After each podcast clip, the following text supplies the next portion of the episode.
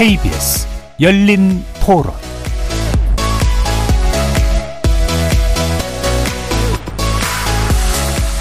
여러분 안녕하십니까? KBS 열린 토론 한상권입니다.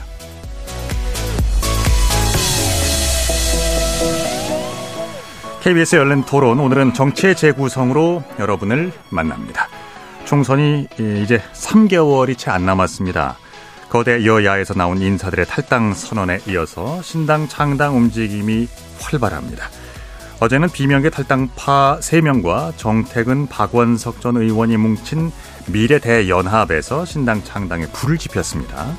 그리고 뒤이어서 이낙연 전 대표의 새로운 미래, 이준석 전 대표의 개혁신당의 창당의 깃발을 올리게 됩니다. 줄을 잇는 신당 창당 움직임과 함께 각 세력들 간의 연대 논의도 급물살을 타고 있습니다. 총선을 앞두고 본격화하고 있는 정치권의 합종 연횡, 정치의 재구성 일부에서 얘기해 보겠습니다. 2부에서는 공천 경쟁에 나서고 있는 거대 여야 움직임과 내부에서 나오고 있는 불만들이 장차 총선 구도에는 어떤 영향을 미치게 될까 얘기 함께 나눠봅니다. KBS 열린 토론 지금 출발합니다. 살아 있습니다. 토론이 살아 있습니다.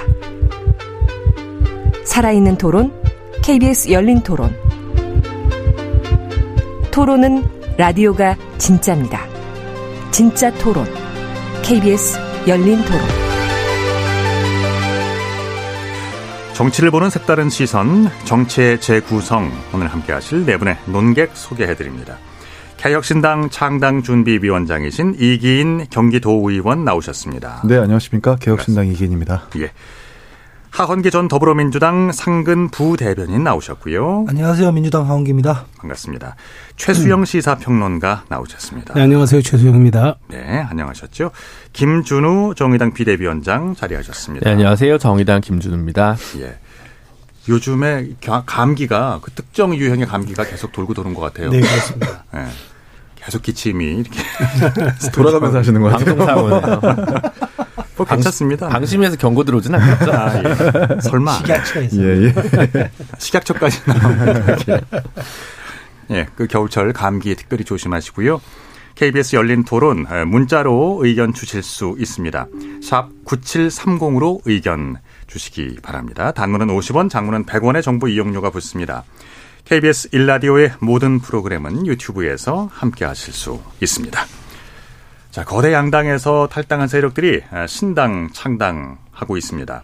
더불어민주당 비명계 3인방을 중심으로 결성됐죠. 미래 대연합 창당 발기인 대회가 열렸습니다.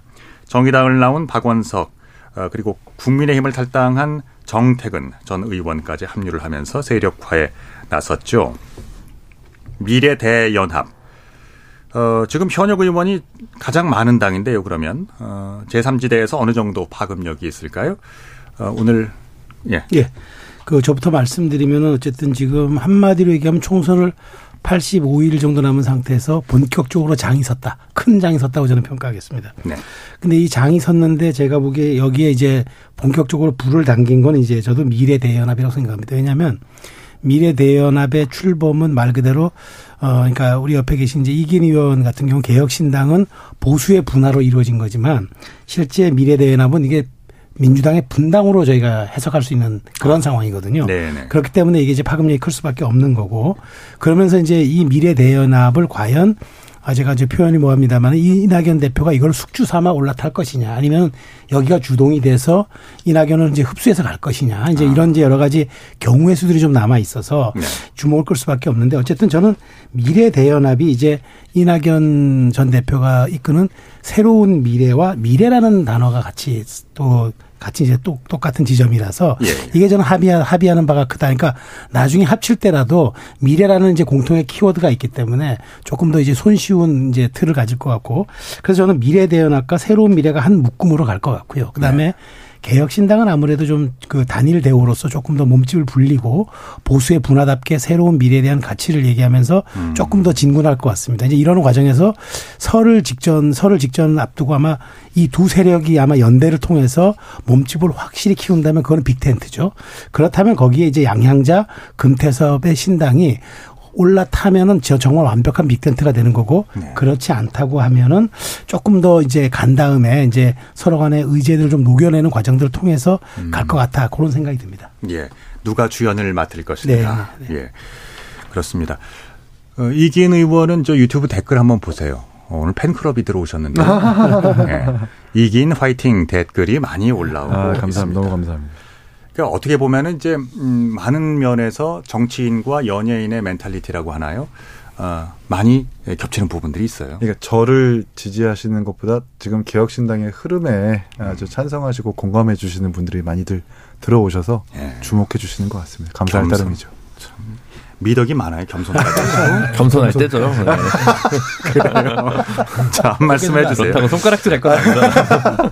아, 네. 일단 이 미래대연합의 파급력을 저희가 뭐 수치로 계량하거나 짐작하는 것 사실 큰 의미가 없다고 생각을 하고 다만 예. 어쨌든 방금 최수영 평론가님 말씀하신 대로 어, 지금 신당을 추진하는 세력 중에서 유일하게 이제 의석수를 가진 연합체가 결성됐다는 것. 어, 이것은 정말 분화가 아니라 분단까지 평가할 수 있는 것이라고 보고 다만 한 가지 좀 아쉬웠던 것은 원칙과 상식이라는 그 네 명의 통일된 목소리에서 한 명 윤영찬 의원 같은 경우는 당의 잔류를 선택을 하면서 네. 약간은 좀 균열을 보이는 듯한 모습을 보였는데 어쨌든 오늘 어, 박원석 의원님이랑 정태근 의원까지 합류해가지고 미래 대연합이라는 결성을 하게 됐고 어, 파급력을 사실 가늠해 보려면 이 미래 대연합이 어떤 가치와 비전을 가지고 있는가를 국민들께 정확하게 공개 를 해야 될 겁니다. 저희 네. 개혁신당 같은 경우에는 저희 자랑은 아니지만 어 10대 정강 정책이라고 해 가지고 언론부터 어, 교육을 지나서 오늘 이제 자본시장의 어떤 선진화 정책 그리고 내일 저희가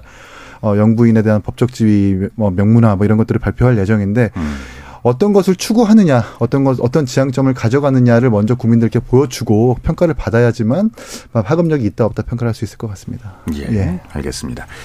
어, 김준호 비대위원장 어떠십니까? 아니, 그러니까 저는 뭐 새로운 출발 하시는 분한테 잘 안 될 거다라고 얘기하는 건 좀 조심스러워요.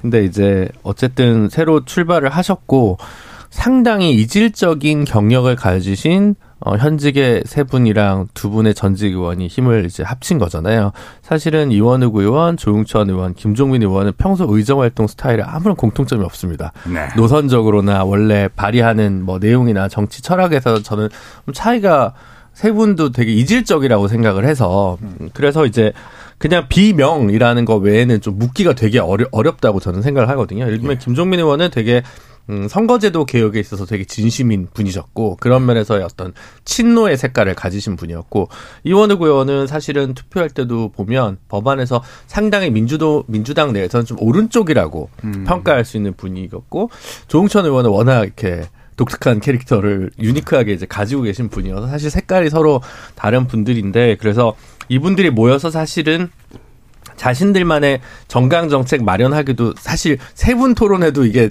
좁혀지기가 저는 쉽지 않을 거라고 생각하거든요. 거기에 이제 박원석 의원, 정태근 의원까지 하면 어 진짜 뭐 다채롭긴 한데 이게 화학적 결합이 얼마나 될지라는 것이 일차적인 걸 거고 사실 이분들이 근데 어, 그렇습니다. 뭐. 그래서 가치와 노선에 기반한 정당이라고 하기는 조금 어렵기 때문에 이런 당일수록 미래 권력, 대선 주자급 정치인이 좀 필요한데 그런 분이 이제 사실상 좀 부재하다 보니 어, 가지는 효과는 결국 중간 기착지로서의 미래 대연합이라고 하는 조직이지 이 조직 그대로 쭉 완주해서 뭐 총선도 넘고 지방선거도 넘고 대선도 넘고 이럴 플랫폼으로 솔직히 좀 보이지는 않습니다. 그런 점은 제가 말씀드리면서 좀 조심스러운데 시작하는 마당에 이렇게 말씀드려서 그래서 결국은 그 제3지대를 자처하시는 여러 세력들 중에 한 분파가 늘어났고 그들 간의 어떤 결합 연대 연합이 어떻게 되느냐에 따라서 제3지대 파급력의 효과들이 가늠이 되겠죠. 지금으로서는 뭐 어쨌든 무운을 빌겠습니다. 네. 예.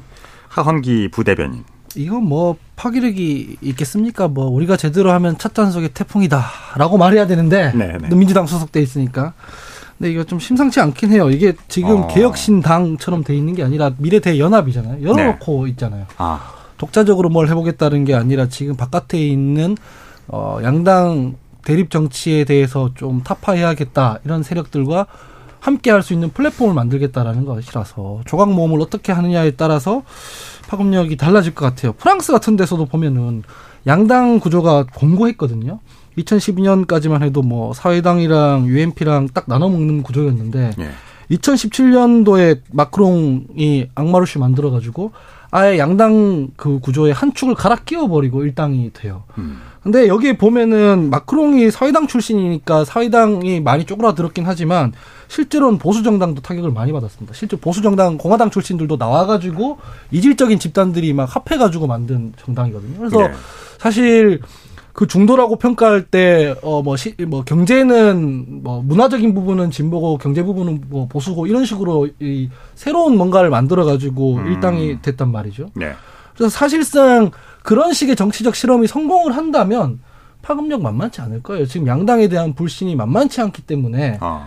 이 그 지금 기성정당이 불신받고 새로운 정당, 새로운 세력이 실력이 있으면 실제로 체제 자체를 흔드는 경우는 세계 사회에서나 뭐 현대사에서는 얼마든지 있었거든요.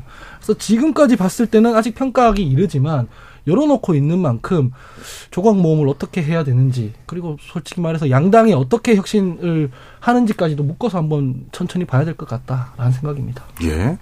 그리고 그 새로운 미래는 그러니까 이낙연 전 대표를 중심으로 한 이 세력들은 내일 창당 발기인 대회가 지금 예정돼 있습니다.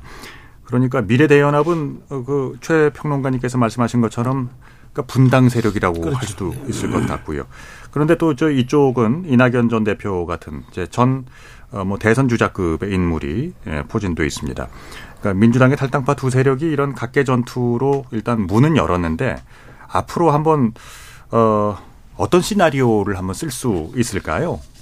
제가 알기로는 이 어, 지금 미래 대연합 세부는 이낙연 대표 밑으로 들어가는 그림은 절대 싫어할 겁니다. 음. 왜냐면은 그건 마치 이낙연 대표 대선 플랜에 협조하는 것처럼 보이잖아요.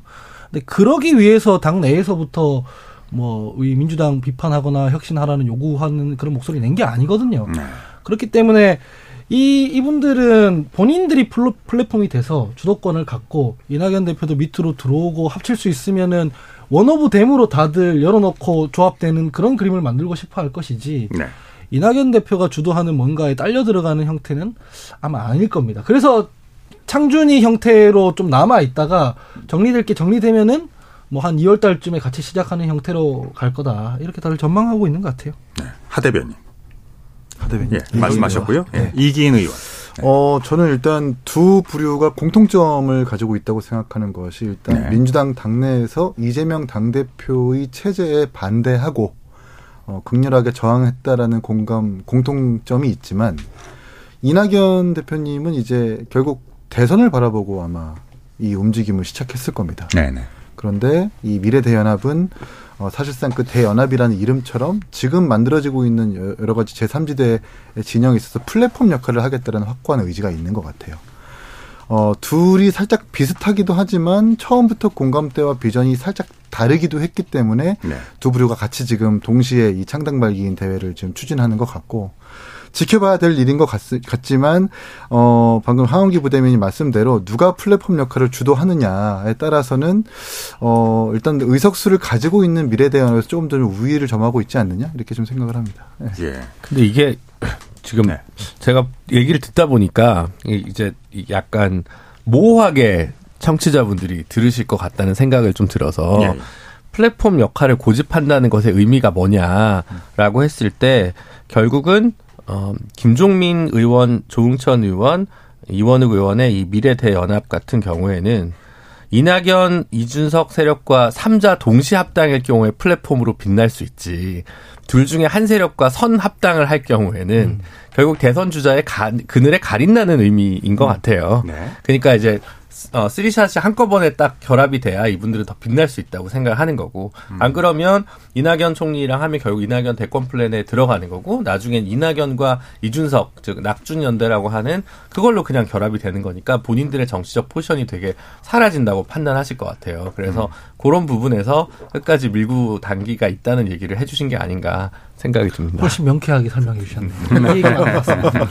샅바 싸움 지금 중요한데요. 음. 먼저 기상특보부터 안내해드리겠습니다. 오늘 9시를 기준으로 해서 어, 경기 연천, 어, 강원 북부 중부 산지, 철원 평창군 평지 지역에 한파 경보가 발효가 됐습니다. 어, 무척 지금 그, 어, 센, 어, 한행 전선이 지금 내려오고 있는 것 같아요. 야외 활동은 삼가하시는 게 좋습니다. 부득이 외출하실 경우에는 방한 대책 강구하셔서요. 체온을 따뜻하게 유지하시는 게 좋습니다. 경기도 연천, 강원 북부, 중부 산지, 철원, 평창군 평지 지역에 한파 경보 소식이 들어와 있습니다. 자, 그러면 아까도 잠깐 이제 얘기가 나왔습니다만 이 기싸움이 뭐 이제 창당 과정에서 연대 과정에서 벌써부터 어 나오고 있습니다. 음, 미래 대연합과 이낙연의 대권 후보, 어, 그러니까 이낙연이라는 대권 후보가 있는 새로운 미래. 주도권을, 그러니까 지금 그 김준우 비대위원장은 어, 어떤 연대와 합당에도 이제 순서나 뭐 이 선후 관계가 더 중요하다, 중요할 수도 있다는 말씀이셨잖아요. 만약에 이제 그게 펼쳐진다면 어떤 그림 에, 그릴 수 있고 또 어느 쪽이 주도권을 쥐게 에, 될까요? 네. 제가 제가, 제가, 제가 말씀드릴까 그러면 그러니까 이렇게 보시면 될 것 같아요. 이제 우리가 이제 그 다섯 개의 지류가 있지 않습니까? 지금 큰 지류를 놓고 보면은 지금 제3지대에서 지금 경쟁하고 있는 분들이 근데 이제 이 다섯 지류가 그냥 말 하나의 이제 그 그늘을 짓지 않고 빅텐트를 짓지 않고 각자 개별로 나간다 생각해 보십시오. 그러면 기호 4번, 5번, 5번, 6번, 7번을 받게 됩니다. 그러면 사실은 이번 우리 양당이 지금 독점하고 있는 이 소선거구 사회에서는 사실은 거의 사표 방지 심리 때문에 음. 지리멸렬 한다고 봐야 돼요. 그러니까 아무리 내, 세운 가치가 있어도. 지금으로서는 이제 기호 3번은 정의당. 정의당이 그 의석수 갖게 되겠죠. 지금 우석, 우석이죠. 예, 예. 그렇기 때문에 이제 정의당 기호 3번인데. 네네. 자, 그러면 이제 여기에서 이제 셈법이 발동하는 거죠. 그럼 냉정하게 얘기해서 그럼 여기서 가장 우위에 있는 사람이 어떤 사람들입니까? 일단 세석을 갖고 있는 사람들이에요. 만일 여기에 양양작 의원까지 포함되면 네석이 되는 거예요. 네. 그렇죠? 그럼 현역 지금 네석이란 분이 이제 제3시대 시장 당에 나와 있는 거죠. 예, 예. 근데 여기에 지금 사실 이재명 대표가 이낙연 대표가 탈당을 할 때 탈당에 서명하지 않은 의원들이 민주당 내 35명이나 있어요. 음. 이 얘기 뭐냐면 이분들은 이낙연 신당이 어찌 되는지 보겠다는 얘기거든요. 당신이 이제 물론 거기에는 이제 아 정말 이낙연 대표의 등 뒤에 비수를 꽂을 수 없으니까 서명하는 의원도 있겠죠. 그러니까 음. 뭐다 35명을 다 정말 그 제3지대 예비군으로 볼 것은 아니지만 그럼에도 불구하고 상당 부분 지금 여기에 어 정말 본진에 나가야 할 다시 이제 좀 추동 세력들이 있다고 좀 봐야, 봐야 되거든요. 네네. 그렇기 때문에 저는 제3지대 세력에서는 현실적으로 제3 그러니까 말하자면 지금 새로운 그러니까 새로운 미래대연합이죠. 미래대연합이 우위를 질 수밖에 없고 그다음에 미래대연합은 냉정하게 얘기하면 자 또 우쪽에는 정태근 의원이라는 분이 있고 약간 왼쪽에는 또 우리 박원석 정의당 정의당 박원석 의원이 또 계셔요. 스펙트럼도 훨씬 다양해요. 네. 그렇기 때문에 저는 이분들이 이제 주도권을 쥐고 가고 이낙연 대표는 여기에 뭘 얹을 것이냐가 아니라 얼마큼 더 내려놓을 것인가가 관건이에요. 우리가 완벽이라 하면 사실은 뭘 더 얹을 것이 있는 게 아니라 더 뺄 게 없는 상태를 뜻하거든요. 네. 이낙연 대표가 이 상황에서 내가 얼만큼 기득권을 내려놓고 헌신하느냐를 보여줄 때 비로소 이게 완성되는 거기 때문에 저는 상수는 미래대화나 변수는 이낙연 전 대표로 생각합니다. 그러니까 음. 이렇게 그림을 놓고 제가 설명을 놓고 본다면 앞으로 진행될 그림들이 거의 가닥이 좀 잡히지 않을까 그런 생각이 듭니다. 네. 정당이 원팀이 돼야 되는데 그 원팀에는 두 종류가 있거든요. 뭐 all for one이 있고 one for all이 있어요. 음. 모두를 위한 하나가 있는가 하면 네. 하나를 위한 모두 이 둘 다 원팀이거든요. 근데 이분들이 각자 신당하겠다고 나온 이유가 뭡니까? 뭐 하나를 위한 모두가 싫다는 거 아니에요. 음. 뭐 윤석열 대통령을 위한 모두가 되는 건 싫다.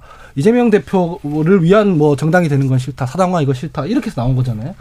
여기서 주도권 경쟁을 하느라고 또 누가 원탑이 되느냐 이게 싸우기 시작하면 아마 실험 자체가 망가질 수 있을 거예요. 좀 이상적인 얘기일 수 있겠지만 그 주도권 분할을 어떻게 신선하게 해서 이 새롭게 만들어지는 당은 민주적 운영을 어떤 방식으로 하는 걸 보여줄 것이냐가 관건일 것 같아요. 그래서 지금 그 현역 의원 세명이라든가 전직 뭐 여당 대표 출신 두 분이라든가 다 주도권 갖고 싶겠죠.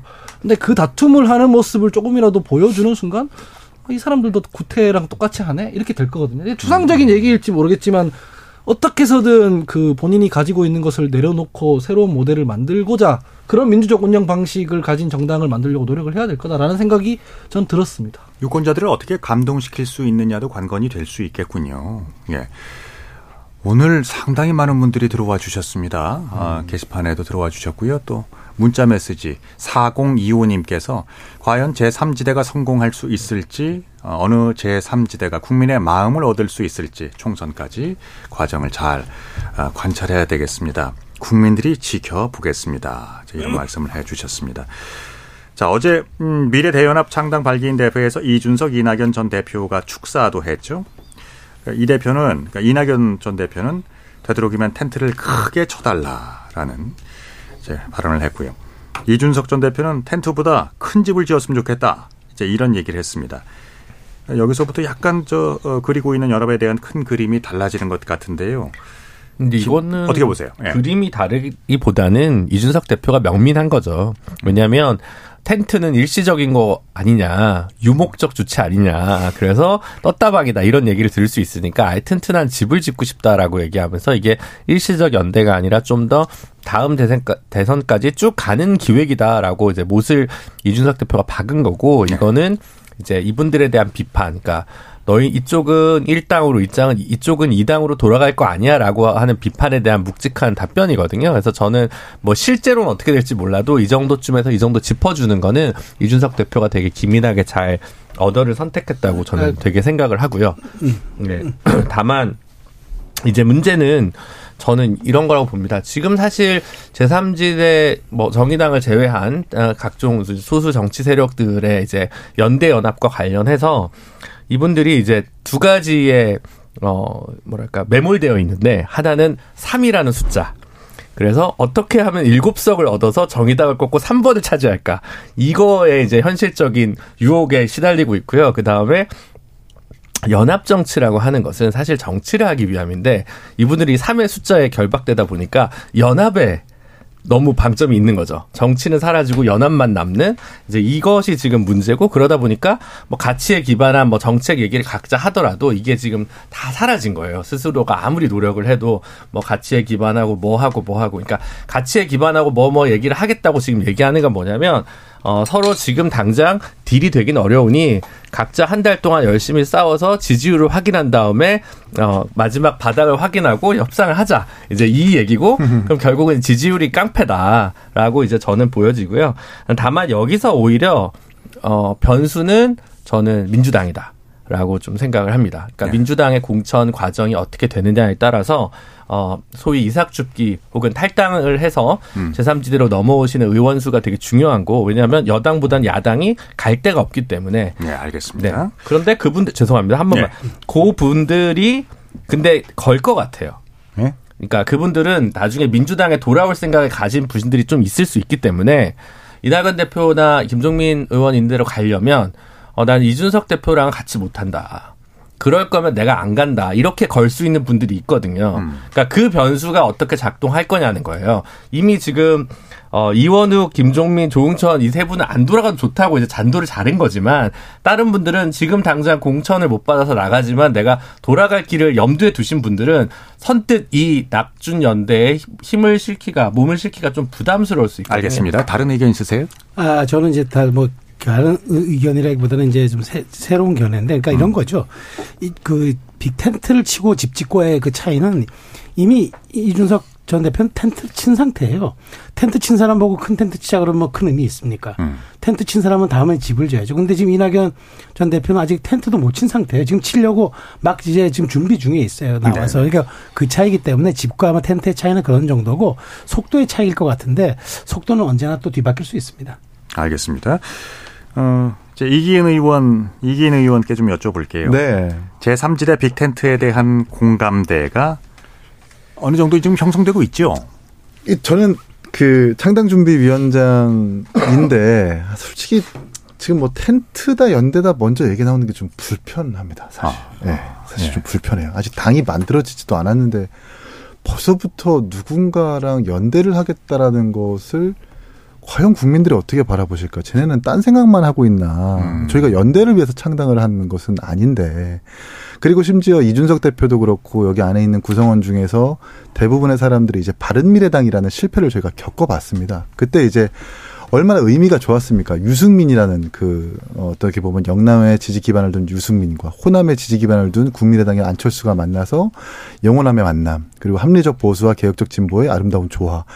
이 말은 정말 아름답잖아요. 근데 그것이 안 된 것은 결국 실패한 것은 선거 전에 너무나도 급하게 이합 집산하면서 급하게 차를 갖다 붙이는 것처럼 그렇게 붙여가지고 공감대도 서지 않았고 국민들한테 그 감동이 와닿지 않은 거거든요. 그래서 저희는 지금 연대는 얘기되는 곳이 없고 다만 정말 연대를 할 수 있는 주체라고 한다면 상식적이고 대화가 되는 사람들 그리고 다른 생각이라도 공존할 수 있는 용기가 있는 사람들이라면 연대를 할 수 있다. 그 정도의 공감대가 섰지 어느 특정 인물과 특정 세력에 대해서 염두에 두고 연대를 이야기하고 있는 단계는 아닙니다. 이번 주 토요일 날 저희가 창당 대회를 하는데 여기에 지금 매진하고 있는 상태입니다. 그 이준석 정강정책위원장이죠 지금. 네. 어, 당 대표 가능성이 가장 높죠 이분이. 뭐 이제 방식은 뭐 아직 창당 대회 때 결정을 해봐야 되겠지만 저는 개인적으로 이준석 신당이라고 불리우는 이 개혁 신당에서 이준석 대표가 대표를 좀 맡아줬으면 좋겠어요. 안고 없는 찐빵도 아니고 속 없는 찐빵 그렇잖아요. 예, 예 그래서 곤란하겠죠. 이준석 대표가 맡아서 어, 국민들한테 어떤 정치를 하고 싶은지를 정확하게 정강 정책도 그렇고 비전도 정확하게 좀 보여주고 어, 또 설득력 가지면서 더 지지율을 높이는 것이 좋다 옳다 저는 이렇게 생각을 합니다. 당의 중요한 얼개들은 지금 어느 정도 짜여 있겠네요. 네, 10대 정강 정책도 어. 좀 준비가 되어 있고 예. 계속해서 지속적으로 발표할 예정입니다. 그 제3지대 연대에 있어서 뭐 가능성은 열어두지만 아, 상당히 신중한 이제 언행을 예, 지금 이준석 위원장 같은 경우는 예, 다른 지금 이제 언급되는 부류들은 제3당을 안 해보신 분들인데 음. 진짜 이렇게 급하게 하면 절대 안 됩니다. 예, 네. 절대 안 돼요. 대신 그래서 다소간의 이견 차이가 어떻게 있는지도 토론해보고 그 토론도 국민들한테 보여주는 과정을 반드시 거쳐야 납득할 수 있지. 그냥 이렇게 차를 갖다 붙이듯이 하는 것은 안 된다. 예. 네. 라는 원칙을 가지고 있습니다. 과거로부터 많은 교훈을 어, 축적하고 있죠. 그러니까 이제 이런 말씀을 해주시는 건데요. 어, 금태섭 전 의원이라든지 양향자 의원의 신당까지 어, 그러니까 제3지대 세력들이 한 자리에서 자주 만납니다. 요즘에 들어서 음. 신당에 대한 어떤 이제 의견 교환은 충분히 이루어진 것으로 어, 볼 수 있을까요? 그 만약에 이 제3지대 빅텐트 이게 구성이 된다면 이쪽으로 이제 구성이 된다면 총선에서 어느 정도로 파급력이 있을까요? 하 대변인. 뭐 제가 아까 전에 프랑스 사례를 말씀드렸는데 앙마르슈 그 마크롱이 했던 앙마르슈가 308석을 얻으면서 일당이 됐는데 양당제 프랑스 양당제 한 축을 갈아 끼웠거든요. 그때 당시에 흥미로운 점이 출마하는 후보의 절반 이상이 그간 선출직 경험이 없는 사람들이었습니다. 어. 연대를 어떻게 하느냐가 중요한 게 아니라 네, 네. 국민한테 네. 어떻게 지지를 받느냐가 더 중요해요. 사람들은 정치권에 있으면 착각을 하죠. 보수에 있는 합리적인 사람, 뭐 민주 진영에 있는 합리적인 사람들 좀 섞어가지고 하면은 좀 합리적인 정당이 되지 않겠느냐. 착각을 하는데 유권자들이 생각하는 건 뭐냐면 나는 진보적인 성향인데 민주당을 좀 합리적으로 운영해라. 합리적으로 운영하지 못할 것 같으면 민주당을 대체할 만한 합리적인 정당을 만들어라. 나는 보수 성향인데 이 보수 성향인 사람들이 민주당에 있는 합리적인 사람들이랑 같이 해가지고 뭘 하라는 게 아니라 보수 지금에 있는 이 혁신이 안 되는 구태 보수 정당을 대체할 만한 걸 만들어라. 혹은 보수 정당을 혁신하라. 이 얘기거든요. 근데 이게 자력으로 잘 안 되니까 서로 서로 나와가지고 진보랑 보수랑 좀 섞어 놓으면 진보 지지하는 사람, 보수 진보하는 사람, 그 중에서 민주당이랑 국민의힘 도저히 못 찍겠던, 못 찍을 것 같은 사람들이 표를 줄 것이다. 이렇게 안 되거든요, 사실은. 그래서 일단은 이 사람들이 어떤 새로운 가치를 만들 것인지를 정밀하게 논의를 하고 그게 국민들한테 설득이 돼야 돼요. 음. 기계적으로 연대한다고 해서 1 플러스 1은 2가 되는 게 아니거든요. 그런 모습을 아직 충분히 보여주지 못했고 실무적인 합당이라든가 논의라든가 이런 조율 작업은 앵커께서 말씀하신 대로 오며가며 많이 할 거예요. 저만 해도 개혁신당 사람들이나 뭐 원칙과 상식이던 시절부터 미래대연합 그 의원들이랑 많이 얘기를 했거든요. 네. 그렇지만 아직 이 사람들이 구체적으로 합쳐서 뭘 할지 거기에 대한 국민들한테 설득이나 컨센서스가 있는 건 아니지 않습니까? 좀 더 지켜봐야 될 것 같다라고 말씀드립니다. 최평론가요. 글쎄 저는 뭐 지금 뭐제 3지대의 그 운명과 파급력을 좀 보기에는 좀, 어, 좀 애매한 지점이 있는데 저는 아마 어저께 이제 개표됐던 이제 대만 얘기를 좀 제가 드리고 싶은 게 네. 대만이 이제 1996년에 이제 대통령 직선제를 시작, 총통 직선제를 했거든요. 네. 우리가 1900, 어, 우리가, 우리가 87년에 했고. 근데 이 대만도 똑같았어요. 민진당과 그 국민당이 네. 민진당은 이제 기본적으로 친미 쪽에 가깝고 민, 국민당이 이제 중국에 가까웠는데 계속 이제 서로 상호 집권을 했습니다. 음. 제3세력이 한 번도 유의미한 성적을 거둔 적이 없는데 이번에 무려 26%라는 표를 받았습니다. 민중당이요? 아니요, 제3 세력이. 음. 그 민중당, 그, 민중당이요. 그 민중당입니다. 예, 예. 그 민중당이. 아, 전 민진당으로 들어서 예, 예. 민중당 제.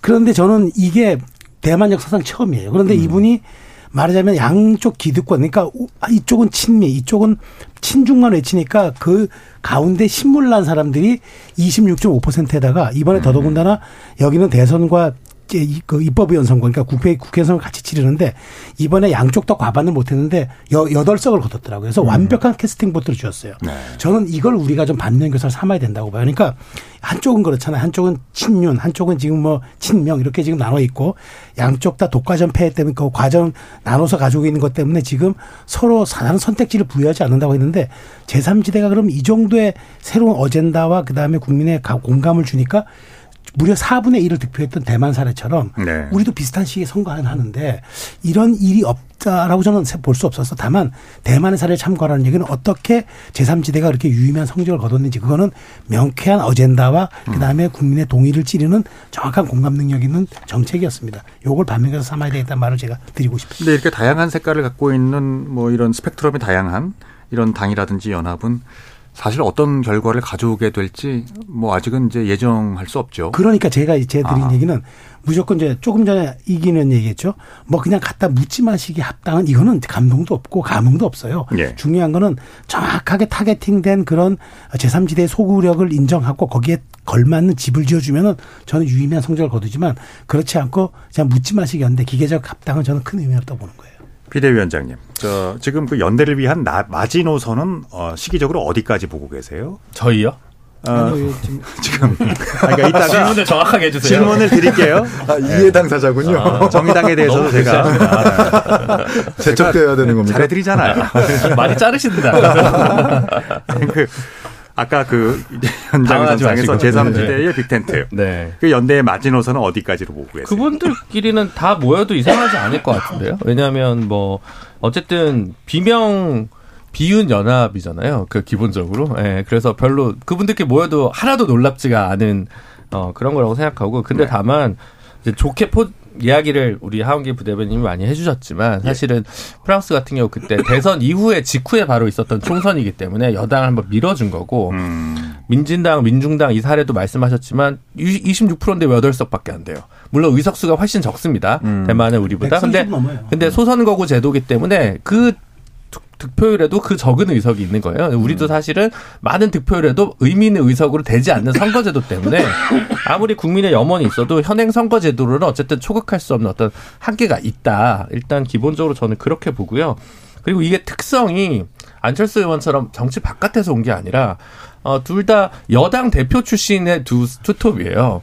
그럼 뭔가 반성을 해야 돼요. 이제 아 국민도 쏘았고 나도 쏘았다라고 얘기를 하든가 뭐 음. 이렇게 이제 반성을 해야 되는데 계속 지금 자신들이 피해자다라고 얘기를 하는 부분이 제가 볼 때는 이 비윤 비명 서사 때문에 그런 것 같습니다. 그래서 이분들이 가치를 주장하려면 어, 자신들이 뭘 잘못했다 혹은 반성과 성찰의 언어를 먼저 얘기해야 되는데 당당하고 나는 잘났는데 당의 주류가 잘못해서 이 모양 이 꼴이 됐다라고 하는 식으로 얘기해가지고는 아마 이게 좀 공감을 얻기 어렵지 않을까라고 저는 보여지고 있습니다. 지금 총선까지 이제 84일 84일이. 네. 네. 어, 이건 뭐 시간이 마냥 이제 기다릴 수만은 그렇죠. 없잖아요. 음. 네. 저는 뭐 설, 설 직후로 봐요. 아, 설까지 보세요? 그럼요. 설 직후로 아. 봐요. 그리고 가장 데드라인 하나는 뭐냐면 네. 3월 아마 중순일 것 같은데 당시에 이제 기준으로 이제 중앙선거관리위원회가 정당 신고된 사람들의 의석수를 가지고 기호를 배분하는 날이 아마 제 3월 22일인가 3월 아, 그 고조 네, 중순 어간이에요. 네. 고, 3월 그때 22일. 예, 그때가 아마 저는 마지막 마무리가 될 거예요. 2016년 총선이 4월이었잖아요. 국민의당이 2월에 만들어졌습니다. 그렇죠. 그렇죠. 그리고 저희 당에서 이해찬 대표랑 정청래 의원 컷오프 시킨 게 3월이었어요. 그러니까 직전에 다 이루어진 일이거든요. 음. 직전에 그 엄청난 바람이 만들어졌어요. 그래서 음. 저는 평론가님 의견에 동의하는 게 아마 설 전에 만들어서 그러니까. 밥상에 올리고 싶어 할 텐데 음, 그와 별개로 잘 안 된다고 하더라도 그 짧은 시간 내에도 무슨 일이 벌어질 수 있는 게 총선이다 이런 말씀드립니다. 그 요 말씀 좀 해주시죠. 제3지대 연대를 위한 그 성공의 조건은 뭐라고 생각하세요, 이기인 의원? 글쎄 저희가 성공의 조건을 미리 알고 있었다면 2018년 바른미래당이 성공을 하고 양당의 축이 어떤 균열을 낼 수 있었을 텐데 성공의 조건을 나열하기보다는 실패의 사례를 반면교사 삼는 게 그게 성공의 조건일 것 같고 네. 어 저는 창당 준비를 하면서 여러 뉴스에서 연대와 통합부터 막 언론에서 써지기도 하고 이야기가 나오는데 만약 연대를 한다면 서로 각자가 가장 잘하는 모습을 잃어버리지 않는 선에서의 공존이 가능한가. 네. 결국 이제 지금 국민들이 봤을 때는 왼쪽에 있는 사람과 오른쪽에 있는 사람이 그렇게 합치면 잘 되겠어라고 의구심을 갖는 거잖아요. 뭐 그것이 대북 관계 문제도 그렇고 경제 문제도 그렇고 이념과 가치가 다를 텐데 서로 어떻게 잘 융합해서 화학적 융합을 잘 결합할 것인가. 그리고 다소간의 이견 차이가 있더라도 이것을 얼마나 잘 공존할 수 있겠는가라는 유지 컨디션을 잘 유지하는 것이 그게 성공의 조건이면서도 바른미래당이 잘 못해서 실패한 사례이기도 하거든요. 그것이 네. 좀 조건이라고 생각을 합니다. 저는 그냥 그분들이 어, 다들 아 옛날에 양당에 있을 때 선거제도 개혁 좀 열심히 할 걸.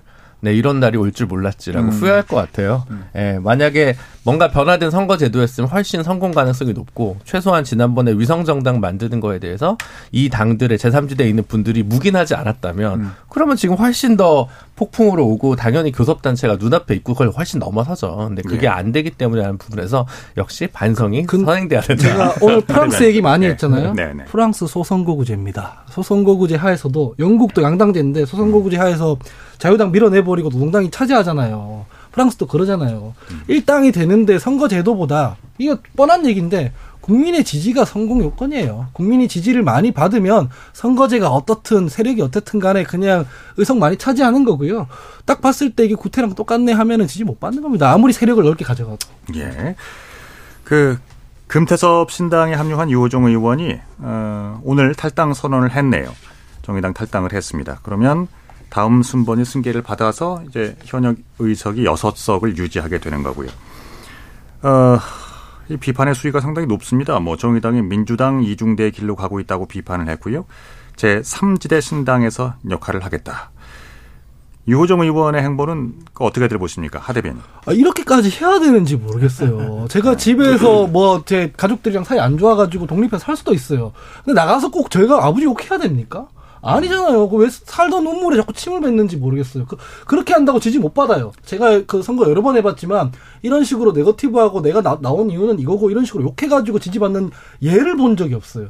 내가 이 원래 정의당에 몸 담았었지만은 노선이 안 맞고 난 이런 정치적 실험이 하고 싶고 그렇게 해서 국민들을 설득해야 되는 거지 무슨 민주당 이, 이중대란이 어쩌니 이렇게 침뱉어가지고 하는 건 오히려 국민들의 지지를 깎아먹을 거다라고 저는 생각합니다. 최평론가님.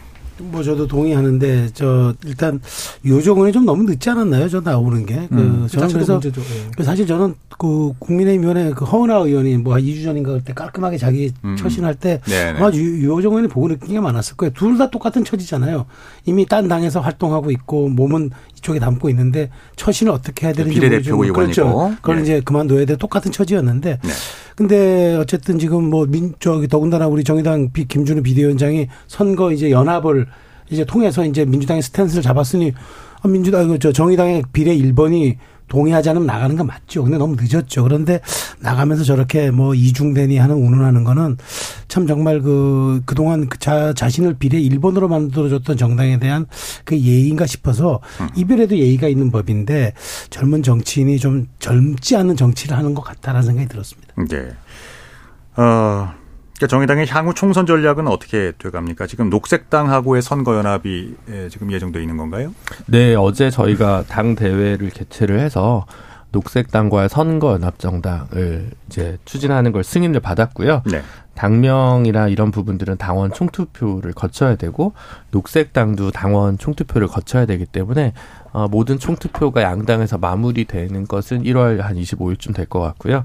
신당 창당 대회는 2월 3일로 예정을 하고 있습니다. 예. 그래서 일단은 저희가 뭐 노동당이랑 진보당에도 제안을 했지만 그쪽 내부 사정으로 일단 두 당이 개문 발차를 하게 됐고 어 연합이 될지 연대가 될지 모르겠지만 어 녹색 당 그리고 정의당 둘만으로 이 연대 연합이 끝날지 아니면 조금 더 열려 있을지는 아직 좀 저도 확신하기는 좀 어렵고요. 근데 일단은 뭐 녹색 정의 연합 혹은 녹색 정의당이란 이름으로 선거에 대응할 가능성이 좀 높아졌다고 보시면 될 것 같습니다. 지금은 이제 제3지대 정당들이 어, 정의당의 이제 여섯 석을 넘어서야 기호 3번을 받을 텐데 네. 어 현역 의원들의 이제 추가 탈당 변수가 무엇이냐 이게 뭐 가장 중요한 변수겠죠. 뭐 공천이 가장 큰 변수일까요? 때려치고 싶은 사람이 지금 한두 명이 아닙니다. 네. 때려치고 싶은 사람이 한두 명이 아니에요. 어. 형태의 문제일 뿐입니다. 최근에 홍성국 의원 저희 당에 차라리 강의를 한 번 더 하는 게 사회를 이롭게 하겠다 그 전에 오영환 의원, 난 소방관으로 그냥 일하는 게 사회에 더 기여하겠다. 불출마 음, 음. 선언했죠. 네, 네, 그분들이 불출마 선언을 했을 뿐이지 이런 양극단의 정치의 폐해 내가 그 복종하는 정치를 할 바에야 다른 선택을 하겠다라고 생각하는 정치인들 꽤 많아요. 네, 예. 불출마냐 뭐 신당으로 가냐 문제죠. 근데 그렇게 생각하고 있던 차에 하위 20% 컷오프에 말도 안 되는 이유로 붙어 있다. 어떻게 될지 모르는 거거든요. 너무 민주당이 지금 안이하게 대응하고 있다고 저는 생각해요. 이런 신당의 파괴력이 있는 건 결국 양당이 정당 운영을 똑바로 못했기 때문에 생긴 거잖아요. 나가는 사람들 욕만 하고 있단 말이에요. 이게 얼마나 음. 웃긴 건지 저는 음. 황당합니다, 사실은. 잠시 후에 2부에서는 그 얘기 좀 해보려고요. 아, 예. 얘기는 안 했으면 좋겠는데. 예. 지금 이제 우리 청취자 여러분께서 어, 두 눈을 부릅뜨고 어, 듣고 계십니다.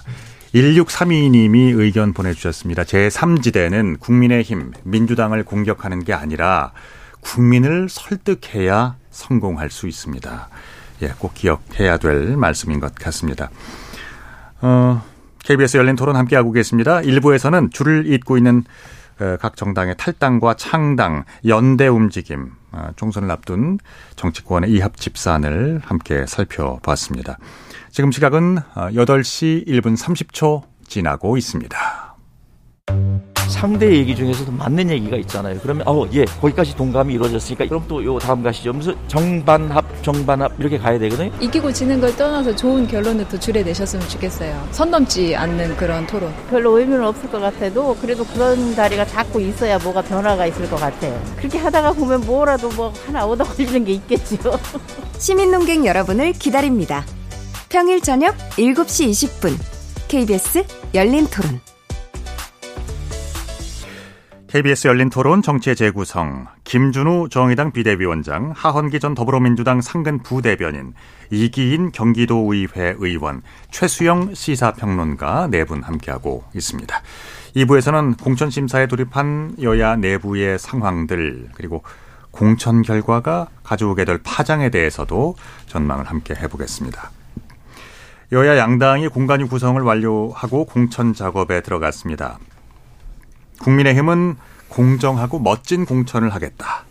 더불어민주당은 국민 공천을 전면에 내세우고 있고요.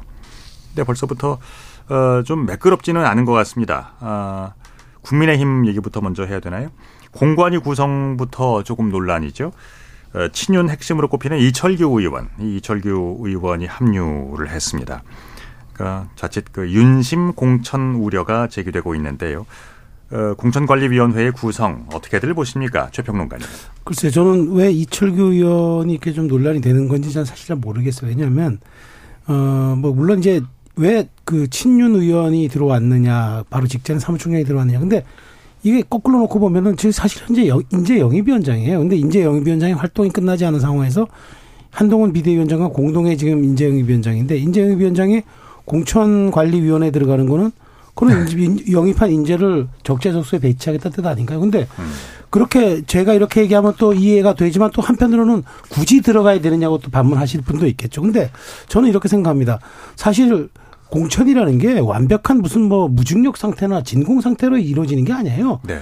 지고지순한 사람들이 모여서 성직자 투표하듯이 하는 게 아닙니다. 그러니까 물론 가장 공정하고 객관적인 건 데이터와 뭐 세평이라든가 여러 가지를 놓고 종합적으로 판단하면 될 일인데 여기에 외부의 전혀 의도라든가 외부의 입김이 끼어들어서는 안 된다고 방어막을 치는 게 저는 사실 그게 현실 정치를 모르는 거예요. 왜냐하면 누군가는 소통을 하고 누군가는 통로가 있어야 됩니다. 완벽한 진공 상태에서 멸균 상태에서 무균 상태에서 이루어지는 건 없어요. 그래서 네. 저는 이걸 가지고 이제 어떻게 활용하느냐의 문제지 이철규 의원이 들어갔다고 해가지고 이 공천은 이미 친윤 공천화돼 있고 공정성이 벌써 훼손됐다라고 얘기하기에는 이건 조금 어, 좀 오바스러운 일이고 그다음에 제가 보기에는 이제 앞으로 나올 겁니다. 어떤 공천을 해도 이제 상당 부분 이제 여기서 균열과 파열음이 나올 텐데 그걸 어떻게 그 관리하느냐, 갈등 관리를 하느냐가 이제 한동훈 비대위원장의 몫과 공천관리위원장의 뚝심이겠죠. 네. 자, 저는 뭐 그걸 놓고 봐야지 지금 이 상태를 가지고 이미 그 친윤 공천으로 갈 거다라고 예단하는 건 조금 무리다라고 생각합니다. 알겠습니다. 의견 좀 다른 분 계세요? 공관이 음. 그러니까 뭐 인재영입 위원장이 공관위원회까지 들어가냐 이 비판을 보고 제가 저번에 최수영 평론가님께서 저한테 해주셨던 얘기 그러니까 이 방송에서 해주셨던 얘기가 떠올랐는데 인재영입 위원장이라는 게 원래 실질적으로는 권한이 있는 사람 책임질 수 있는 네. 사람이 해야 제대로 된다. 이 제가 동의하거든요. 음. 그러니까 본인이 인재 영입을 하고 공천까지 책임을 지, 는 것. 인재 영입을 해놓고 그 사람 공천 안 주고 그러니까. 그냥 공중분해 되는 것도 이상하잖아요. 네네. 여기까지는 전 동의해요. 오케이. 근데 그 사람이 윤심이 윤심 공천할 사람이 아니라면 이게 뭐냐면 지난번에 강서 보궐선거도 말씀드렸지만은 당대 당으로 보면 여론조사상 국민의힘이나 민주당이랑 비등비등해요. 저희 민주당이 선택받고 그런 거 아니거든요. 네. 근데 대통령 지지율에서 긍정 부정 평가율을 보면 대통령 지금 심판론이 너무 높잖아요. 그러면 어떻게 해야 되냐면은 기조를 바꿔야 되잖아요. 대통령의 국정원령 기조를 바꾸든가 당에서 대통령이랑 좀 분리해서 간다든가 이렇게 가야지 우리가 국민들의 뜻을 알겠습니다. 좀 바꿔서 가겠습니다. 이렇게 되는 거잖아요. 근데 당에서 이힘 있는 자리 인재 영입이 공, 공천관리위 여기에 다 윤석열 대통령과 가까운 사람들을 배치하겠다는 건 국민들 입장에서 뭐라 듣겠어요. 아, 그냥 계속 윤석열 대통령 그대로 가는가 보네라고 생각이 들 거 아닙니까? 이게 당연히 총선에 유리할 리가 없거든요. 전 그래서 지금 한동훈 위원장이나 그 대통령실이나 민주당 그 국민의힘의 주류나 고집 피우고 있다고 생각을 해요. 어. 총선에서 지금 유리한 방향으로 가려면 어떻게 해야 되는지 뻔히 알고 있지만 권력자가 무서워서 지금 고집 피우고 있다고 생각합니다. 이거는 인재영의 위원장이 공관위까지 들어가는 것 자체가 문제인 게 아니에요. 이 사람이 어떤 사람이냐가 문제인 거거든요. 대통령이랑 너무 가까운 사람, 대통령에게 말을 못할 사람이라는 게 문제인 것 같습니다. 그러니까 권한과 책임 있는 사람이 인재영입을 맡아서 인재영입을 책임 있게 주도한다는 것에서는 오케이. 네. 그런데 이제 이제는 더 이상 축적이 됐죠. 그냥 윤심에 있는 권한과 책임이 있는 사람들이 계속 인재영입이든 공천관리위원 들어가 가지고 이른바 윤심, 그러니까 심기경호하는 사람들만 공천을 하겠다. 그 증거들이 이제 부산이든 대구든 뻔히 잘 활동하고 있는 지역구에서 이른바 용산 대통령실 출신의 장차관 내지는 검사 출신 사람들을 빨간 잠바를 입히면서 인재 영입했다고 발표하는 모습들이 계속 속속 나오고 있는 거잖아요. 이거는 멋진 공천이 아니죠. 이건 그냥 멋지다고 음. 말하고 멋지게 학살하겠다는 예고일 뿐인 거죠. 사실 저는 그걸 굉장히 보고 보고 싶고 저희 개혁신당에 합류하신 김용남 전 의원도 마찬가지예요. 이분 윤석열 대통령 후보 당시에 대선 특보도도 활동하셨었고 여러 가지 윤석열 대통령에 대한 평가가 안 좋을 때 뭐 가끔은 좀 어, 억지쉴드라는 표현을 평가까지 당하면서도 이렇게 대통령 옹호를 위해서 최선을 다했던 분이거든요. 근데 이분의 지역구에 대뜸 그냥 박문규 전 장관을 내리꽂은 것 아닙니까? 아직 공천은 안 됐지만 거의 뭐 인재영 입식으로 이렇게 환영하고 있단 말이에요. 아니 지역에서 열심히 하는 사람들 전부 다 내치고 나서 그냥 대통령실 출신이라고 해가지고 그렇게 자연스럽지 않게 내리꼽는 모습들이 과연 멋진 공천인가 저는 납득할 수 없습니다. 특히나 어 그러니까 대통령실 출신들, 장차관 출신들, 검찰 출신들 그 출마 선언이 그러니까 이들이 지금 보고 있는 곳이 어, 지지 기반인 주로 이제 영남 지역이 많이 있습니다. 그러니까 이런 것들을 볼 때 볼 때뭐 어, 지금 저 어디까지 진행되는지 모르겠는데 공천의 물갈이 폭에 따라서 어 당내 갈등이 더 커질 수도 있겠다는 생각이 드네요. 음. 근데 이 사람들이 제가 예. 한마디만 하면 예. 좀 제발 당의 기조랑 맞게 갔으면 좋겠어요. 음. 한동훈 위원장이 그 임명되고 난 뒤에 첫 일상이 뭐였습니까?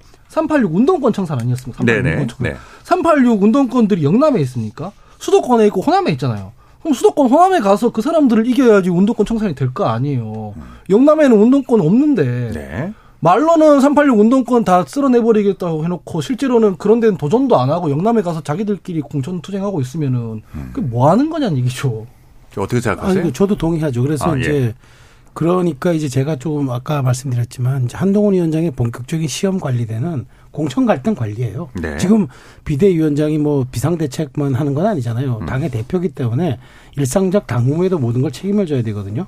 근데 이제 공천관리위원장이 물론 저는 개인적으로 잘 아는 분입니다만은 고려대 법학자 교수를 이제 임명시켜 놓고 뭐 하니까 이제 그분은 쿨하게 하겠다. 아주 공정하게 하겠다고 얘기를 말씀하시는데 과연 이게 이제 백면 서생인 공천관리위원장이 오셔서 온당이 이제 공천 갈등을 다 관리할 수 있을지. 그래서 저는 한동훈 위원장의 본격 시험대는 어쩌면은 대화 관계라든가 당의 지지율도 지지율이지만 오히려 우리가 정말 그 모든 선거에서 망쳐 망치는 게 공천 갈등입니다. 공천 갈등이 마지막 전부예요. 그러니까 네. 그런 과정을 놓고 본다면 한동훈 위원장의 마지막 시험대는 오히려 그 한 2월 중순 이후로 예정된 공천 관리를 어떻게 하느냐에 따라서 한동훈 비대위의 성패가 가늠될 것이다라고 저는 생각합니다. 그러니까 예. 지금 뭐 자유투라고 하나요? 자격 증 유튜버 투사. 그래서 자유투 아니 제가 맞는 말이 아니라 언론에 있는 거예요. 요즘 신문 안 보시는구나. 그래서, 그래서 자유투 이 영입이 문제고 이 이철규 책임론이 나오고 있는 거잖아요. 지금 뭐 비대위원 선임 때도 한 분은 사퇴했고 한 분은 호남 쪽 분은 논란이 있었고 이번에 이제 인재 영입에서도 변호사 한 분이 좀 논란이 여러 가지가 있었죠. 그래서 지금 이제 힘있게 못 보여준다라고 생각을 하고요. 두 번째로 이제 뭐 586 청산을 이제 한동훈 비대위원장이 외치셨는데 그렇게 치면 우리 이제 하원기 부대변인 말대로 부산이라도 부산이라도 지금 뭐 어, 장모 청년 최고위원 아 위원이라든가 장찬 최고위원. 장례찬 네. 최고위원이요. 네. 네. 아니 뭐 그냥 그 실명으로 다 하나요. 그래서 어쨌든 뭐 제이모 법률 아, 제이모 검사 출신 비서관이라든가 네, 조비서관이요. 예. 네. 이런 분들 부산에 공천한다고 하는 거잖아요. 물론 부산에 누가 봐도 어 저기 초선이지만 물갈이 해야 되는 의원들이 서너 분 있어요. 다 알잖아요. 이제 뭐 중구 영도도 그렇고 뭐 이제 뭐 건설 회사 쪽 그 분도 그렇고 여러 가지 있는데 그런 게 아니라 그럼 전재수, 최인호, 박재호 이 세 분의 현역 운동권 출신이잖아요. 이 세 분 잡으로 그러면 측근 부대를 보내지 않는 한 나머지 지역구에 보내면 무조건 논란이 나는 거죠. 그럼 검사 출신이나 청와대 출신이나 이런 혹은 최측근 출신을 부산 지역에서도 험지라고 할 수 있는 데를 보내야 겨우 이제 이 면이 서는 건데 지금 이- 뭐 이런 분들은 해운대니 수영이니 이렇게 얘기 나오니까 이거 이제 그러면 망했다 부산 선거 망했다 이런 얘기들이 이제 자꾸 나오는 거죠. 이제 그런 측면에서 좀 어 한동훈 장관이 얼마까지 그러니까 이게 무슨 1992 이렇게 써놓은 티셔츠를 입을 때가 아니라 지금 어떤 공천을 이 구성을 하느냐라고 하는 문제가 있는 거고 알겠습니다. 잠깐만요. 그 최평론가님 말씀을 좀 잠깐 어, 시간을 좀 그 분배해야 되는데 말씀 제가 순서를 드릴게요. 예. 예. 아까 그러니까- 그 하시려던 말씀. 아니 제가 다 말씀했는데요. 나다 끝나신 아, 다 거예요? 끝나 끝나서 아, 그래요? 겁니다. 예, 네네. 예, 계속 네. 말씀하시죠. 우리 앵커님께서 저를 네 하여튼 그 제 말은 그래서 그 인재 영입을 한 사람이 음. 이제 약간 선입견이 생길 수 있기 때문에 그렇기 때문에 공관위는 따로 구성해야 된다 음. 분리해야 된다 이게 어 김용남 전 의원의 말씀이세요 기소하는 사람 따로 재판하는 사람 따로 해야 되는 거 아니냐라고 개혁신당의 김용남 의원께서 말씀하신 것처럼 그런 부분에서 조금 레드팀 같은 게 어, 있어야 되지 않나 지금 현재대로는 곤란해 보인다라고 생각이 듭니다. 알겠습니다. 그래서 한동훈 위원장은 뭐 당을 이끄는 건 접니다. 뭐 이렇게 긴급 진화에 나섰습니다마는 당내 불만이 그것으로 이제 사라졌다고 말하기는 좀 어려울 것 같고요. 아, 한동훈 위원장이 에, 처음으로 어, 고위 당정 회의에도 참석을 했습니다. 총선을 위해서 어, 뭉쳐야 한다. 당을 중심으로 해야 된다라는 얘기가 쏟아졌는데 어, 그동안의 안팎에서 지적되어 왔잖아요. 그 수직적 당정 관계에 대한 변화. 이게 뭐 실체가 있다 없다 말은 합니다만 국민들이 어떻게 쳐다보느냐가 더 중요하겠죠. 최평론가님. 네 네. 어, 이거 중요하죠. 근데 수직적 당정 관계인데 저는 이렇게 생각합니다. 그러니까 지금 한동훈 위원장이 먼저 이제 좀 그 선제적으로 제가 그 리스크 관리를 한다고 생각되는 게 뭐냐면은 한동훈 장관은 이제 수직적 당정 관계에 대해서 본인이 먼저 언급을 하진 않아요. 당은 당이고 정은 정입니다. 네. 각자의 역할을 하면 됩니다라고 딱 얘기를 한 다음에 지금 저는 제가 보기에 이 한동훈 위원장이 이제 고위 당정에 참석한 거는 수도권을 지금 이제 마지막으로 방문해야 돼요. 다 돌았어요. 다 돌았고 이제 마지막 이제 서울하고 경기하고 인천 남았는데 대통령께서 최근 수도권 민생 행보를 하면서 계속적인 뭐 이슈를 쏟아내잖아요. 부동산 관련한 거라든가 하는데 네. 저는 이 얘기가 뭐냐면은 이거는 이제 총선의 수도권 전략의 일환으로 좀 봐요. 그러니까 여기에서 이제 한동훈 위원장이 비대위원장 이제 그 수락할 때 뭐라 했냐면은 야당은 그 권력이 없기 때문에 약속음을 남발할 뿐이지만 우리는 현찰을 합니다. 그러니까 이 얘기 뭐냐면 음, 우리는 음.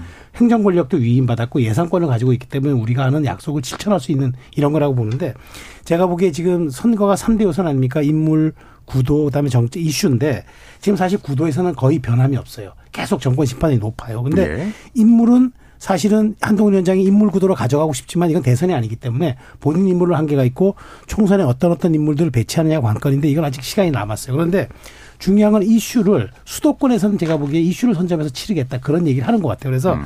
수직적 당정 관계를 내가 치고 나가고 정부가 정책을 내는 이런 쪽으로 지금 해보겠다고 제가 보기에 서울을 그러니까 수도권 이제 인사를 앞두고 이걸 펼쳐놨기 때문에 한동훈 위원장의 수도권에 대한 어떤 선거 전략의 복시 뭐 저는 속셈이 드러났다 이렇게 저는 생각합니다. 이긴 의원 수직적 당정 관계의 변화는 없을 겁니다.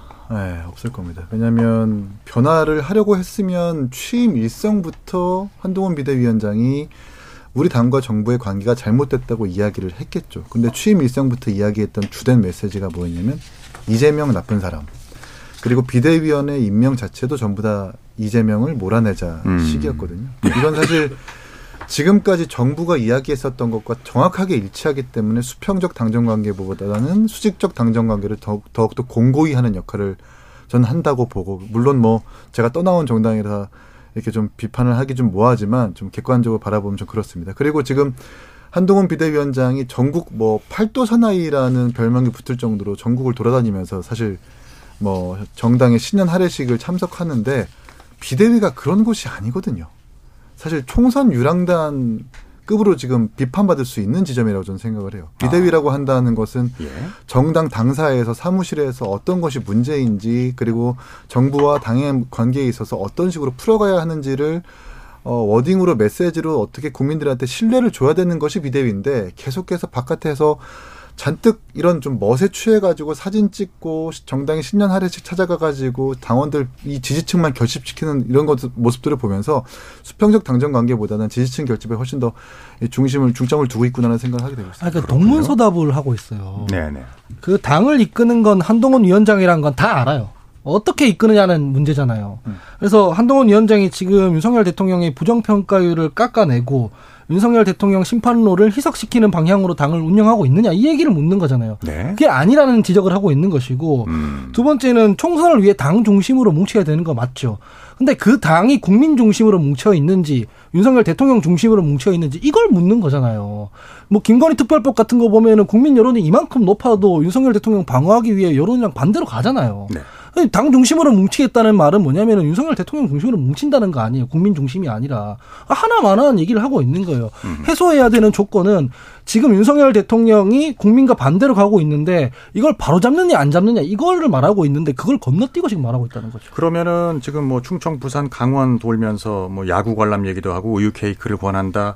각종 이제 지역의 행보를 뭐 광복 행보를 하고 있는데 한동훈 위원장의 이런 어 뭐 여러 이제 언행들이 당의 지지율이나 총선 전략에는 어떻게 큰 그 어, 약으로 작용할까요? 김준우 근데 대변인. 저는 예. 부럽더라고요. 예. 그러니까 이렇게 돌아다닐 수 있는 거는 당의 스텝이 많고 다른 게 알아서 시스템으로 돌아가니까 플레이어가 쭉 민생 현장을 돌 수 있는 게 저 더 그러고 싶은데 못 그러고 있거든요. 이건 부럽다. 1차적으로. 두 번째는 정책적으로 지금 어 그 저희가 볼 때 정부는 여당을 굉장히 뒷받침하고 있습니다. 최근에 뭐 어쨌든 간에 뭐 30년 재건축 지난 거는 안전진단 뭐 면제시켜 주겠다고 하든가 아니면 이자 관련해 가지고 소상공인이나 뭐 가계부채 허덕이는 분들 이자 감면 대상을 늘리고 있다든가 음, 음. 전형적인 여당 선거를 위한 전초전을 하고 있어요. 그래서 수직적 당정 관계 해소는 지금 물론 뭐 특검법 이슈가 있습니다만 아까 얘기했던 공천 문제예요. 어, 친윤 인사, 청와대 용산 출신 인사의 비율을 어떻게 조절할 것이냐, 검사 출신 인사 비율을 어떻게 조절할 것이냐. 뻔한 사람 장제원 의원 불출마했듯이 몇 명이 더 불출마 선언을 해줘야 되는 거예요. 거기에 달려있는 거지 나머지는 제가 볼 때 큰 문제는 오히려 스텝이 잘 맞고 있어 보인다라는 저는 생각을 하고 있습니다. 스텝이 잘 맞고 있으면 안 되는 거 아니에요? 아니 그 인사에서는 네. 결을 발휘했지만 정책 부분에서는 정부에서 충분히 여당을 뒷받침해주고 있다는 의미입니다. 음. 네. 한동훈 위원장이 지금 뭐 이게 참뭐 팔도 사나이 저는 근데 사실은 저 솔직히 제가 뭐 근데 이거는 정치 이론에 나와 있는 그, 그 전략이에요. 그러니까 이게 동질화 전략입니다. 그러니까 이게 어디에 갔을 때 그 정치를 그 선거에 출마한 사람이 어느 지역에 갔을 때 그 지역의 연고성과 그 어떤 동질성을 부각하면서 네네. 마음을 이끌어오는 그 전략인데 이제 저는 이거 굉장히 타당한 전략이고 영민한 전략인데 문제는 이게 이제 여덟 번 다 써먹으면 써먹을 데가 없다는 거예요, 더 이상. 두 번째 방문에서 이거 못 써먹어요. 그러니까 음. 그 다음에 보여줄 게 뭐냐. 저는 음. 이 팔도 사나이 전략은 저는 정치 신인으로서 지금 비대위원장을 맡아서 처음으로 정치에 입문한 사람으로서 저는 아주 유효하고도 말하자면 유용한 전략이라고 좀 보는데 중요한 거는 이것만 갖고는 안 된다는 거예요. 그래서 동질화 전략이 성공해서 감성 소구는 이루어졌는데 이들의 마음을 투표장으로 이끄는 동의는 그것만 갖고는 안 되거든요. 기표수 안에 장막에서 최소한 나에 대한 유인책이 있을 때 비로소 여기 하는 거 하는 거예요. 이게 네. 왜냐하면 야당은 정권 심판만 외치면 되는데 여당 입장에서는 정부 지원을 해달라고 하는 거라서 이건 매우 어려운 거예요. 이게 그 우리가 공성은 쉽지만 수성은 공성의 열 배라도 힘들다는 거 그 얘기 아니겠습니까? 그래서 네. 한동훈 위원장이 저는 한 달 정도는 저는 데뷔전을 후하게 평가해 주고 싶은데 중요한 건 설 때 어느 걸 꺼내 놓느냐 이게 관건이에요. 예. 하 대변인. 네. 그러니까 민주당도 공관위 구성을 마치고 공천 작업에 돌입했는데 네. 예비 후보 적격 자격 심사부터 조금 삐걱대는 모습을 보입니다. 뭐 네.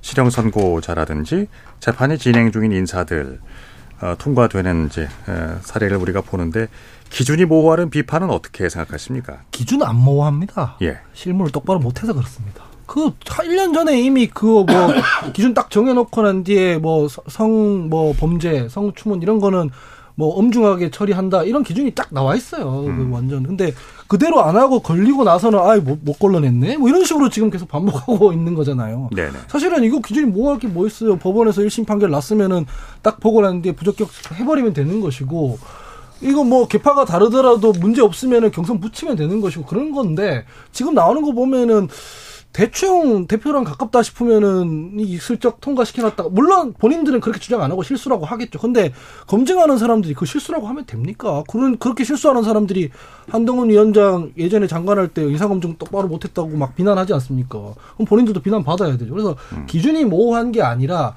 그 기준대로 철저하게 일을 안 해서 문제인 건데 더불어민주당이 좀 정신을 좀 차리고 밤을 새서 하든 인력을 늘리든 이런 것 조금 흘리지 말고 똑바로 하면 될 문제다라고 저는 생각합니다. 아니 근데 제가 여기서 좀 그 하대변인 늘 언제나 합리적인 얘기 해주는데 근데 이게 설득력이 없는 게 왜 그러냐면은 좀 준비는 잘 해놨어요. 그런데 보십시오. 그 사무총장 지역구에 도전하는 사람들은 다 잘라내잖아요. 그다음에 검증위원장 지역구에 도전한 사람들 다 잘라냈잖아요. 네. 전병헌 의원 그렇고 옛날 동작구청장 하던 사람 그렇고 최성도 마찬가지고요. 그러니까 지금 이렇게 되니까 그리고 컷오프 되는 사람들은 지금 대부분 말하자면은 비명계 사람들이고 친명은 어떤 형태로 다 살아남아요. 그 음. 강요한 한 사람만 그러면 어쩔 수 없고 이경도 마찬가지지만 그러다 보니까 많은 사람들이 여기에 대해서 문제를 제기할 수밖에 없는 것도 사실인 것 같아요. 그래서 이 점은 아, 이가 그, 그, 이게 뭐 규칙대로 한다가 될 문제가 아니라 운영하는 사람들이 오해를 받게끔 이게 얘기를 하니까 이것도 상당히 그 관리를 해야 될 부분 같다라는 말씀 드리는 거예요. 저도 그 얘기를 드린 겁니다. 예. 개파 갈등 얘기가 뭐 당연히 이제 나올 수밖에 없는데요. 지난주에 친명계 원외 조직에서 어, 혁신 행동인가요? 당 잔류를 선언한 윤영찬 의원에 대한 비판을 비롯해서 그 문재인 그 청와대 출신 인사들에 대한 비판을 가했습니다. 이 친명계의 목소리죠. 이거 어떻게 들으셨습니까? 아, 전 이 사람도 너무 한심해요. 민, 민주당의 현역이 많기 어, 때문에 어느 당이세요? 아니 그게 아니라 민주당의 현역이 들어오시려나 민주당의 현역이 많기 때문에 네. 경선 붙는 건 어쩔 수 없는 문제예요. 이건 자기 네. 공천이 아니라 그럴 수밖에 없는 거예요. 근데 지금 출마하겠다는 사람들 5천만 공동체를 놓고 내가 한번 고민해 보겠다는 사람들이 내는 비전이라고 하는 게 고작 뭐 이재명 대표 공격하고 당내 비판하고 윤석열 대표, 대통령이랑 안 싸우니까 민주당스럽지 않다는 식의 얘기들만 하고 있잖아요. 예. 그게 왜 이 사람들이 배지를 달아야 되는 이유냐는 거예요. 저는 그래서 청와대 출신들이 뭐가 잘못됐으면은 잘못된 걸 가지고 얘기를 하고 이래야 되는 거지. 어디 출신 성분 따지고 개파 따지고 해가지고 내가 진짜 이재명 대표 지킬 사람이니까 내가 하겠다라는 건 한심한 얘기입니다. 그러니까 정신 좀 차리고 국민들이 지금 우리 당을 어떻게 보는지를 좀 명확하게 돌아볼 음. 필요가 있어 보인다. 그러면 예, 김준우 비대위원장 그 이런 개파 갈등과 더불어서 에, 이제 공천 결과가 가장 큰 변수 아니겠습니까? 그 내부 갈등의 어, 변수가 될 텐데요. 공정성을 어, 얼마나 뭐 확보하느냐 뭐 이런 것들도 중요하겠죠. 그 민주당의 공천을 보는 관찰 포인트는 뭐 뭐라고 보세요? 그 노웅래 의원이 컷오프를 통과한 거잖아요. 그렇죠? 네. 네. 그래서 어 탈당을 해서 저 바깥에 있는 제3지대로 넘어가는 현역 의원의 최소화 전략을 돌입했다라고 하는 것이 보이거든요. 음. 그러니까 원외 인사거나 원외 인사인데 이제 전직 단체장이나 전직 의원 하신 분들은 좀 거침없이 잘라내는데 현역 의원들 잘라내는 걸 되게 미룰 것 같아요. 음. 굉장히. 그리고 최대한 경선을 보장해서 경선 불복을 못, 못 하잖아요. 그럼 경선까지 붙여주면. 예. 그게 하나의 그 포인트 아닐까라고 저는 제3지대를 견제하는 민주당의 포인트가 아닐까라고 저는 보고 있습니다. 알겠습니다. 그리고 최평론가님. 네. 어, 지금 이미 에, 명단은 나왔다고 하던데요. 현역 의원 하위 평가 20% 어, 확정한 상황인데 공개 여부는 공간위가 결정하게 된다고 하고요. 근데 뭐 아니라고 하는 얘기가 이거 나오던데 이거 맞, 아, 그래? 맞네? 아, 돈은 명단들이 이게 네. 확정이 안돼 있는 거고 근데 뭐 20%는 이미 나와서 그러니까 지금 돈은 명단들이 아마 가짜 명단이라고 네. 아니면 당에서 음. 공식 부인한 것 같은데 예, 예. 20% 명단 뭐 확정을 했다고 하면 돼 있겠죠. 근데 이거 뇌관이죠. 뇌관입니다. 이거 뇌관이고 이제 그 어떤 제가 지금 아까도 말씀드렸지만 공천에 실무적으로 아주 힘있게 깊숙이 개입하는 사람들의 지역구는 개은 불공정하게 지금 관리가 되고 있고 나머지 지역구를 공정하게 관리하겠다 하면 이거 누가 믿겠습니까? 네. 이거야말로 트리거죠. 잘못하면 제가 아까 35명 그때 아, 이낙연 전 대표 그 탈당할 때 비난하지 않았던 사람들 35명 예비군 대기 중에 있어요. 그러니까 관리 잘못하면 터집니다. 근데 민주당도 마찬가지로 최대한 늦출 거라고 나도 생각이 들어요. 근데 그래서 양당 모두 공천이 어쩌면 2월 말 이후로도 갈 수가 있다고는 보는데 어쨌든 현역 20% 컷오프 여기에 누가 들어오느냐 이 문제는 매우 휘발성이 높은 소재이기 때문에 음. 이거를 아주 잘 해야죠. 근데 아마 이재명 대표는 점점 더 병상 정치를 좀 더 길게 가져갈 것 같은데 제가 보기에는 이거 빨리 해야 됩니다. 이게 본인이 이거 모르쇠 전략으로 일관하고 팔짱 끼고 있을 사안이 아니라고 봐요. 알겠습니다. 그리고 올드보이의 귀환. 네. 이걸 좀 얘기해야 될 것 같습니다. 정동영, 박지원, 추미애 이런 인물들이 이제 출마 의사를 뭐 밝히고 있습니다. 민주당에서는 이제 출마 자제를 뭐 권고하고 있지는 않은 것 같은데 이거 어떻게 보세요? 그러니까 민주당 권고를 하지 않죠. 국민의힘이 오늘 마침 또 우리 김무성 전 대표님께서 출마 선언을 하지 않으셨습니까? 아. 네, 그리고 과거에 이제 최경환 전 부총리께서도 이제 출마의 의사를 표시하고 계시고. 근데 이제 양당이 출마 자제를 권고하지 못하는 이유는 이들이 가지고 있는 정치적 서사와 축적된 지지 세력이 분명히 있기 때문이에요. 만약 여기서 함부로 출마를 권고한다고 섣불리 이야기를 했다가 해당 지역에서 무소속으로 출마를 한다거나 지금 마구 생겨나고 있는 제3지대와 신당에 가입해가지고 출마를 하게 된다면 또 이 분화가 아주 걷잡을 수 없이 커지기 때문에 그나마 있는 의석수까지 빼앗길 수 있습니다. 그러다 음, 보니까 음. 아마 이 셈법이 복잡하기 때문에 양당 지도부에서 섣불리 이렇게 좀 출마를 자제해달라고 말하지 못하는 것이 아닐까 생각을 젊은 사람들이 똑바로 했으면 이분들이 감히 날 엄두를 내겠습니까? 보통 사고는 초선들이 치고 재선들이 치고 막 그러지 않습니까? 그래서 저는 이거 음. 보면은 이분들도 이분들이지만 저희가 그동안 정당 운영을 어떻게 했길래 이렇게 새수리 새부대에 계속 담기는 형태가 아니라 너희보단 내가 낫겠다고 음. 어른들이 나서지. 알겠습니다. 자, KBS 열린 토론 정치의 재구성. 어, 이분은 공천에 들어간 여야 어, 향후 공천 과정에서 드러나는 갈등들이 총선엔 또 어떻게 어, 적용일 적용이 될지 어, 함께 이야기를 나눠봤습니다. 오늘 함께해 주신 이기인 경기도의회 의원, 김준우 정의당 비대위원장, 하헌기 전 더불어민주당 상근 부대변인, 최수영 시사평론가 네 분께 감사드립니다. 고맙습니다. 고맙습니다. 예, 앞서 한파 경보도 안내를 해드렸는데요. 뭐 이럴 때일수록 화재 주의하셔야겠죠. 어젯밤에는 세종시의 한 아파트에서 화재가 발생해서 어, 일가족 3명이 중태에 빠지는 안타까운 일들이 있었습니다. 어, 저희 방송에서 계속 강조를 드리지만은 아파트 화재 시에 대피 공간을 확인하고 엘리베이터가 아닌 계단을 이용한다거나 젖은 수건 등으로 문 틈새를 잘 막는 등의 화재 대피 요령을 잘 숙지하셔서 큰 피해 없도록 주의하시길 바랍니다. 자, KBS 열린 토론 이것으로 마치겠습니다. 지금까지 한상관이었습니다. 안녕히 계십시오.